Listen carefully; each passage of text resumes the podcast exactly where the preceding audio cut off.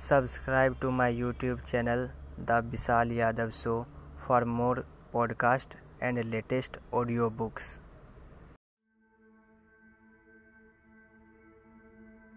It was on the first day of the new year that the announcement was made, almost simultaneously from three observatories, that the motion of the planet Neptune, the outermost of all the planets that wheel about the Sun, had become very erratic.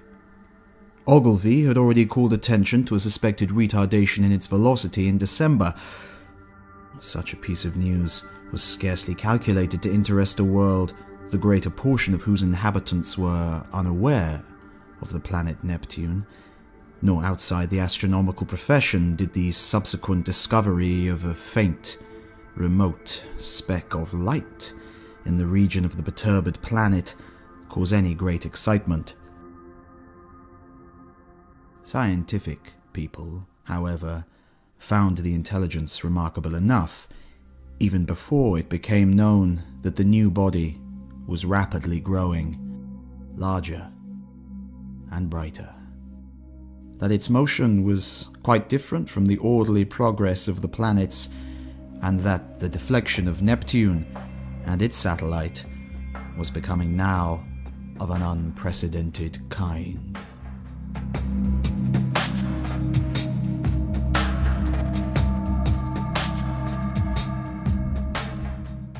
Few people without a training in science can realize the huge isolation of the solar system. The Sun, with its speck of planets, its dust of planetoids, and its impalpable comets, swims in a vacant immensity that almost defeats the imagination. Beyond the orbit of Neptune, there is space. Vacant, so far as human observation has penetrated, without warmth, or light, or sound. Blank emptiness for 20 million times a million miles. That is the smallest estimate of the distance to be traversed before the very nearest of the stars is attained. And, saving a few comets more unsubstantial than the thinnest flame, no matter had ever, to human knowledge, crossed this gulf of space. Until early in the 20th century, this strange wanderer appeared. A vast mass of matter it was, bulky, heavy, rushing without warning out of the black mystery of the sky into the radiance of the sun. By the second day, it was clearly visible to any decent instrument as a speck with a barely sensible diameter in the constellation Leo near Regulus. In a little while, an opera glass could attain it. On the third day of the new year, the newspaper readers of two hemispheres were made aware for the first time of the real importance of this unusual apparition in the heavens. A planetary collision, one London paper headlined the news, and proclaimed Duchaine's opinion that this strange new planet would probably collide with Neptune. The lead writers enlarged upon the topic so that in most of the capitals of the world, on January 3rd, there was an expectation, however vague, of some imminent phenomenon in the sky, and as the night followed the sunset round the globe, thousands of men turned their eyes skyward to see. The old familiar stars, just as they always had been. Until it was dawn in London and Pollux setting, and the stars overhead grown pale. The winter's dawn it was, a sickly, filtering accumulation of daylight, and the light of gas and candles shone yellow in the windows to show where people were astir. But the yawning policeman saw the thing. The busy crowds in the markets stopped to gape, workmen going to their work betimes, milkmen, the drivers of news carts, dissipation going home, jaded and pale, homeless wanderers, sentinels on their beats and in the country, labourers trudging afield, poachers slinking home, all over the dusky, quickening country it could be seen, and out at sea by seamen watching for the day. A great white star comes suddenly into the westward sky. Brighter it was than any star in our skies, brighter than the evening star at its brightest. It still glowed out, white and large, no mere twinkling spot of light, but a small, round, clear, shining disk, an hour after the day had come.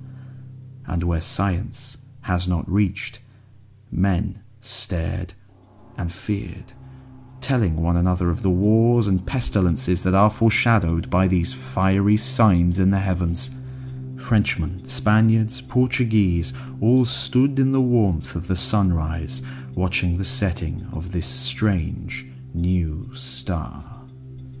And in a hundred observatories there had been suppressed excitement, rising almost to shouting pitch as the two remote bodies had rushed together, and a hurrying to and fro to gather photographic apparatus and spectroscope and this appliance and that to record this novel, astonishing sight the destruction of a world.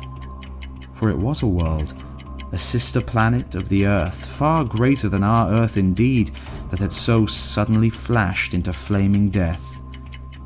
Neptune, it was, had been struck, fairly and squarely, by the strange planet from outer space, and the heat of the concussion had incontinently turned two solid globes into one vast mass of incandescence. Round the world that day, two hours before the dawn, went the pallid great white star, fading only as it sank westward and the sun mounted above it. Everywhere man marvelled at it, but of all those who saw it, None could have marvelled more than those sailors, habitual watchers of the stars, who far away at sea had heard nothing of its advent, and saw it now rise like a pygmy moon, and climb zenithward, and hang overhead, and sink westward with the passing of the night. And when next it rose over Europe, Everywhere were crowds of watchers on hilly slopes, on house roofs, in open spaces, staring eastward for the rising of the great new star. It rose with a white glow in front of it, like the glare of white fire. It is larger, they cried. It is brighter. And indeed, the moon, a quarter full and sinking in the west, was in its apparent size beyond comparison, but scarcely in all its breadth had it as much brightness now as the little circle of the strange new star. It is brighter! cried the people clustering in the streets. But in the dim observatories, the watchers held their breath and peered at one another. It is nearer, they said. Nearer. And voice after voice repeated. It is nearer. And the clicking telegraph took that up, and it trembled along telephone wires, and in a thousand cities grimy compositors fingered the type. It is nearer. Men writing in offices, struck with a strange realization, flung down their pens. Men talking in a thousand places suddenly came upon a grotesque possibility in those words. It is nearer. It hurried along wakening streets. It was shouted down the frost stilled ways of quiet villages. Men who had read those things from the throbbing tapes stood in yellow lit doorways, shouting the news to the passer by. It is nearer. Pretty women, flushed and glittering, heard the news told jestingly between the dances and feigned an intelligent interest they did not feel. Nearer, indeed. How curious. How very, very clever people must be to find out things like that. Lonely tramps faring through the wintry night murmured those words to comfort themselves, looking skyward. It has need to be nearer, for the night's as cold as charity. Don't seem much warmth from it, if it's nearer all the same. What is a new star to me? cried the weeping woman, kneeling beside her dead. The schoolboy, rising early for his examination work, puzzled it out for himself, with the great white star shining broad and bright through the frost flowers of his window. Centrifugal, Centripetal, he said, with his chin on his fist. Stop a planet in its flight, rob it of its centrifugal force. What then? Do we come in the way? I wonder. The light of that day went the way of its brethren, and with the later watches of the frosty darkness rose the strange star again. And it was now so bright that the waxing moon seemed but a pale yellow ghost of itself, hanging huge in the sunset. In a South African city, a great man had married, and the streets were alight to welcome his return with his bride. Even the skies have illuminated, said the flatterer.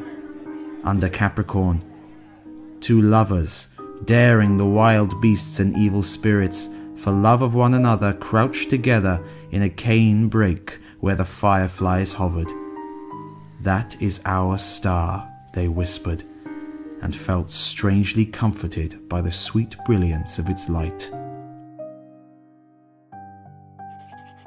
The master mathematician sat in his private room and pushed the papers from him. His calculations were already finished. In a small white vial there still remained a little of the drug that had kept him awake and active for four long nights. Each day, serene, explicit, patient as ever, he had given his lecture to his students and then had come back at once to this momentous calculation. His face was grave, a little drawn and hectic from his drugged activity. For some time he seemed lost in thought. Then he went to the window, and the blind went up with a click. Halfway up the sky, over the clustering roofs, chimneys, and steeples of the city, hung the star. He looked at it as one might look into the eyes of a brave enemy.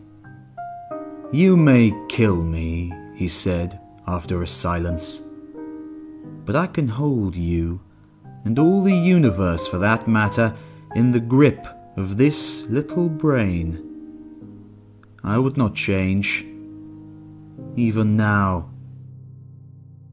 He looked at the little vial. There will be no need of sleep again, he said. The next day at noon, punctual to the minute, he entered the lecture theatre, put his hat on the end of the table as his habit was, and carefully selected a large piece of chalk. It was a joke among his students that he could not lecture without that piece of chalk to fumble in his fingers, and once he had been stricken to impotence by their hiding his supply. He came and looked under his grey eyebrows at the rising tiers of young, fresh faces, and spoke with his accustomed, studied commonness of phrasing. Circumstances have arisen. Circumstances beyond my control, he said and paused, which will debar me from completing the course I had designed. It would seem, gentlemen, if I may put the thing clearly and briefly, that man has lived in vain. The students glanced at one another. Had they heard aright? Mad? Raised eyebrows and grinning lips there were, but one or two faces remained intent upon his calm, grey fringed face. It will be interesting, he was saying, to devote this morning to an exposition, so far as I can make it clear to you, of the calculations that have led me to this conclusion. Let us assume. He turned towards the blackboard meditating a diagram in the way that was usual to him. What was that about lived in vain? whispered one student to another. Listen, said the other, nodding towards the lecturer. And presently they began to understand. That night the star rose later, for its proper eastward motion had carried it some way across Leo towards Virgo, and its brightness was so great that the sky became a luminous blue as it rose, and every star was hidden in its turn, save only Jupiter near the zenith, Capella, Aldebaran, Sirius, and the pointers of the Bear. It was very white and beautiful. In many parts of the world that night, a pallid halo encircled it about. It was perceptibly larger. In the clear refractive sky of the tropics, it seemed as if it were nearly a quarter a size of the moon. The frost was still on the ground in England, but the world was as brightly lit as if it was midsummer moonlight. One could see to read quite ordinary print by that cold, clear light, and in the cities the lamps burnt yellow and wan. And everywhere the world was awake that night, and throughout Christendom a sombre murmur hung in the keen air over the countryside like the belling of bees in the heather, and this murmurous tumult grew to a clangour in the cities. It was the tolling of the bells in a million belfry towers and steeples, summoning the people to sleep no more, to sin no more, but to gather in their churches and pray. And overhead, growing larger and brighter as the earth rolled on its way and the night passed, rose the dazzling star and the streets and houses were alight in all the cities. The shipyards glared, and whatever roads led to high country were lit and crowded all night long.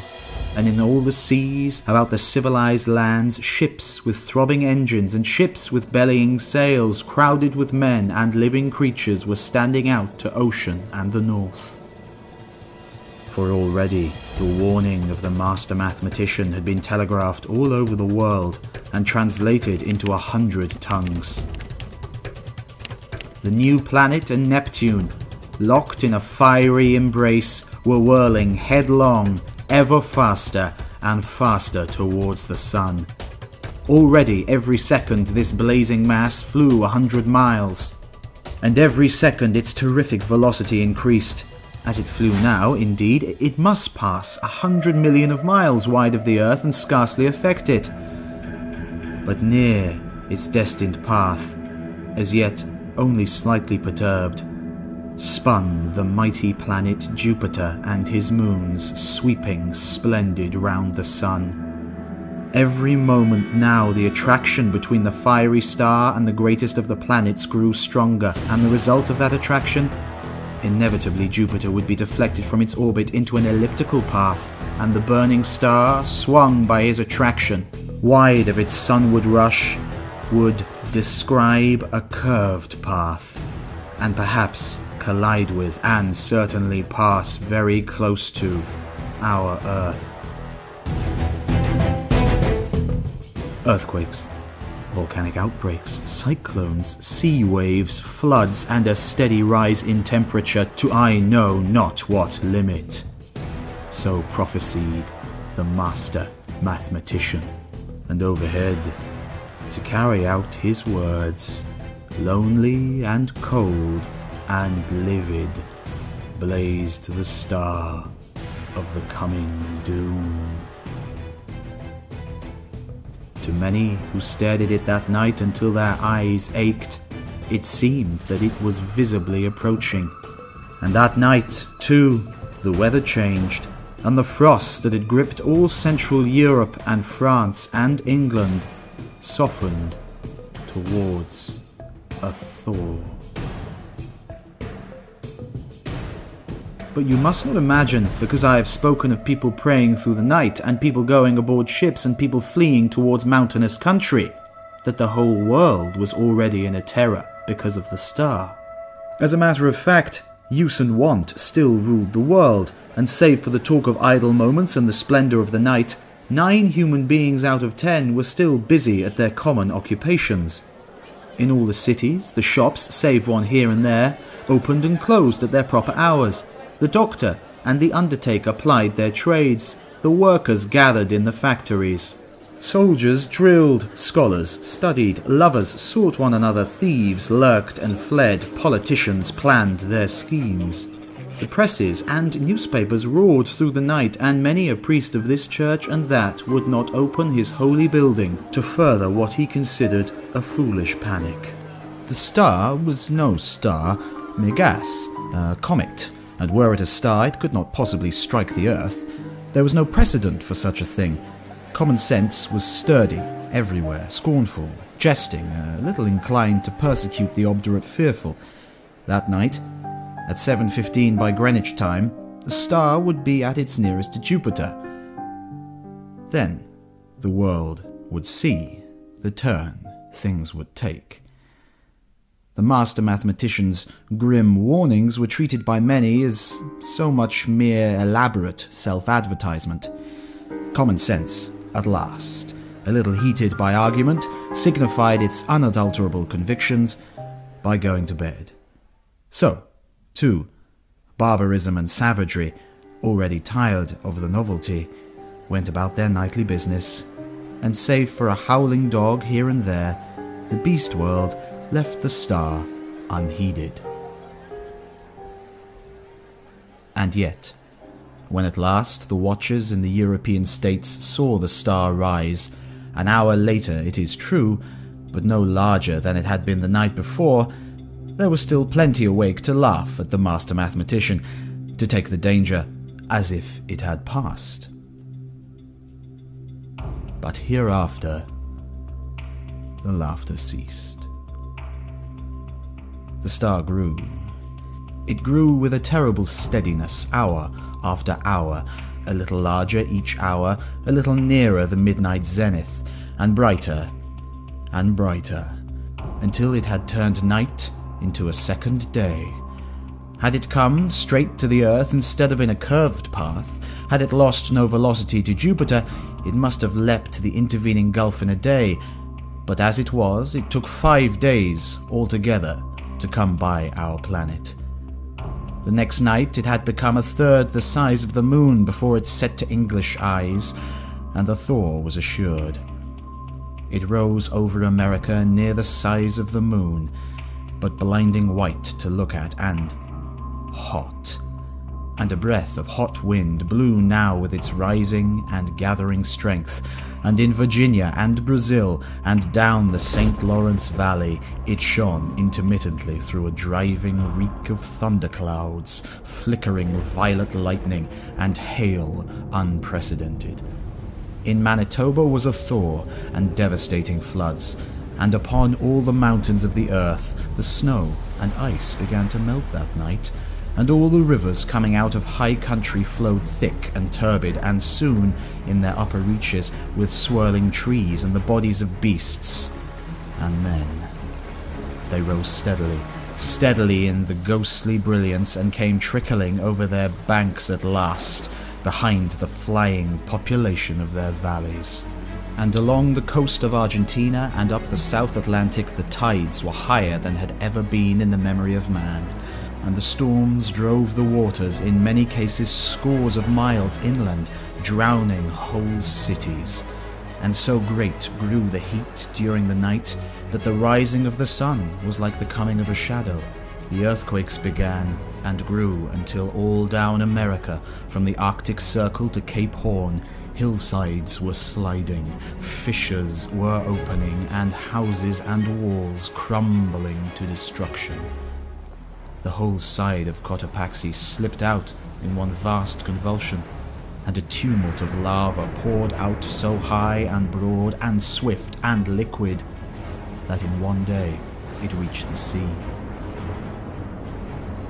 So the star, with the wan moon in its wake, marched across the Pacific, trailed the thunderstorms like the hem of a robe, and the growing tidal wave that toiled behind it, frothing and eager, poured over island and island and swept them clear of men. Until that wave came at last, in a blinding light and with the breath of a furnace, swift and terrible it came, a wall of water, fifty feet high, roaring hungrily upon the long coasts of Asia, and swept inland across the plains of China. For a space, the star, hotter now and larger and brighter than the sun in its strength, showed with pitiless brilliance the wide and populous country, towns and villages with their pagodas and trees, roads, wide cultivated fields, millions of sleepless people staring in helpless terror at the incandescent sky. And then, low and growing, came the murmur of the flood. And thus it was with millions of men that night. A flight no whither, with limbs heavy with heat and breath fierce and scant, and the flood like a wall swift and white behind. And then death. China was lit, glowing white. But over Japan and Java and all the islands of Eastern Asia, the great star was a ball of dull red fire because of the steam and smoke and ashes the volcanoes were spouting forth to salute its coming. Above was the lava, hot gases and ash, and below the seething floods, and the whole earth swayed and rumbled with the earthquake shocks. Soon the immemorial snows of Tibet and the Himalaya were melting by 10 million deepening, converging channels upon the plains of Burma and Hindustan. The tangled summits of the Indian jungles were aflame in a thousand places, and below the hurrying waters around the stems were dark objects that still struggled feebly and reflected the blood red tongues of fire. And in a rudderless confusion, a multitude of men and women fled down the broad riverways to that one last hope of men, the open sea.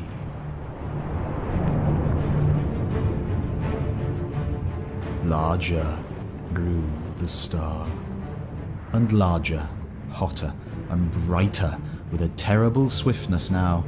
The tropical ocean had lost its phosphorescence, and the whirling steam rose in ghostly wreaths from the black waves that plunged incessantly, speckled with storm tossed ships.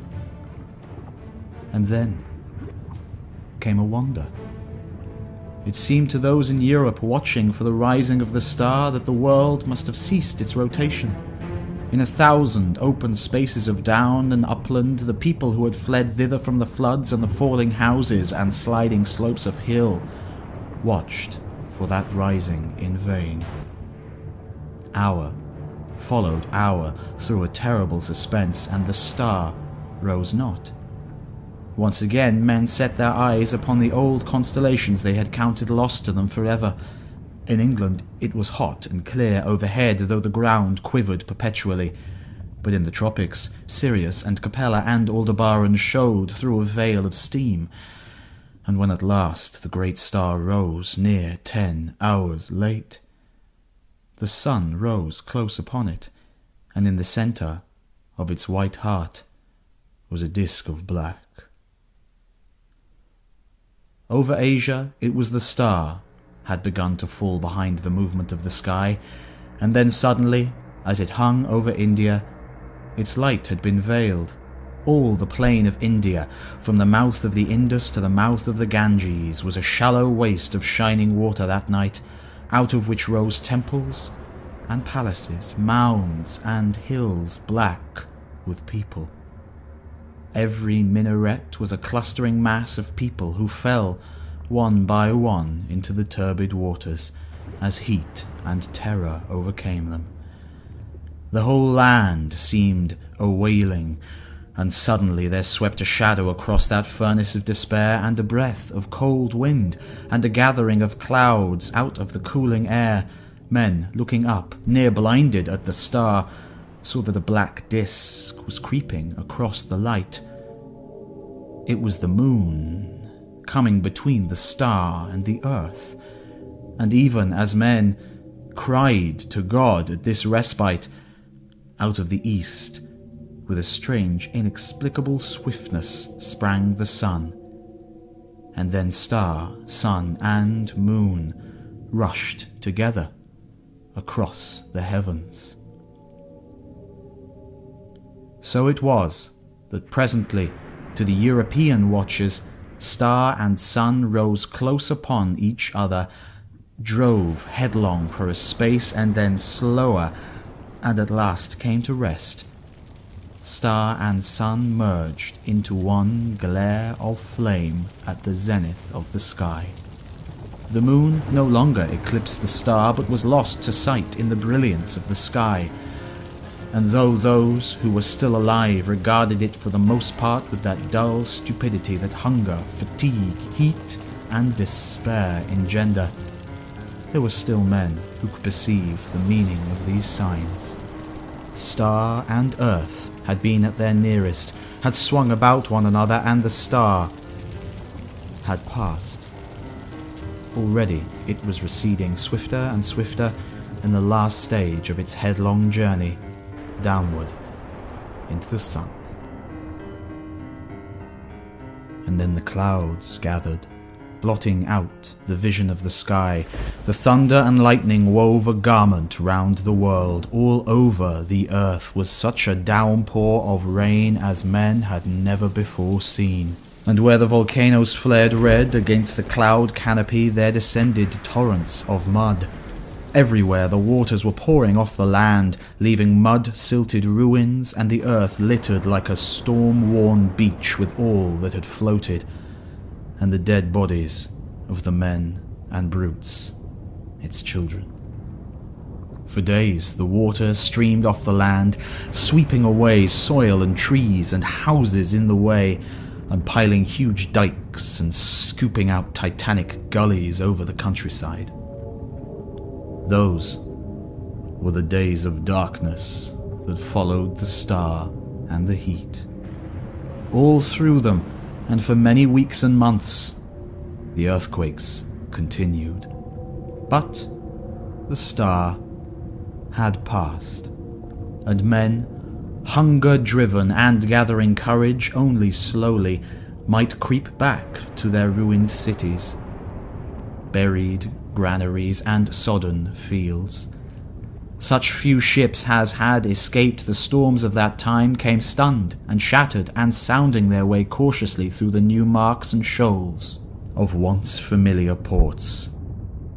And as the storms subsided, men perceived that everywhere the days were hotter than of yore, and the sun larger, and the moon, shrunk to a third of its former size, took now four score days between its new and new but of the new brotherhood that grew presently among men, of the saving of laws and books and machines, of the strange change that had come over Iceland and Greenland and the shores of Baffin's Bay, so that the sailors coming there presently found them green and gracious and could scarce believe their eyes. This story does not tell. Nor of the movement of mankind now that the earth was hotter northward and southward towards the poles of the earth. It concerns itself only with the coming and passing of the star.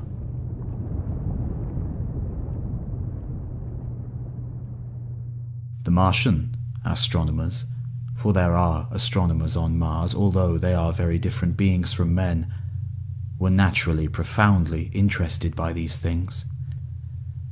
They saw them from their own standpoint, of course. Considering the mass and temperature of the missile that was flung through our solar system into the Sun, one wrote, it is astonishing what a little damage the Earth, which it missed so narrowly, has sustained. All the familiar continental markings and the masses of the seas remain intact, and indeed the only difference seems to be a shrinkage of the white discoloration, supposed to be frozen water, round either pole. Which only shows how small the vastest of human catastrophes may seem at a distance of a few million miles.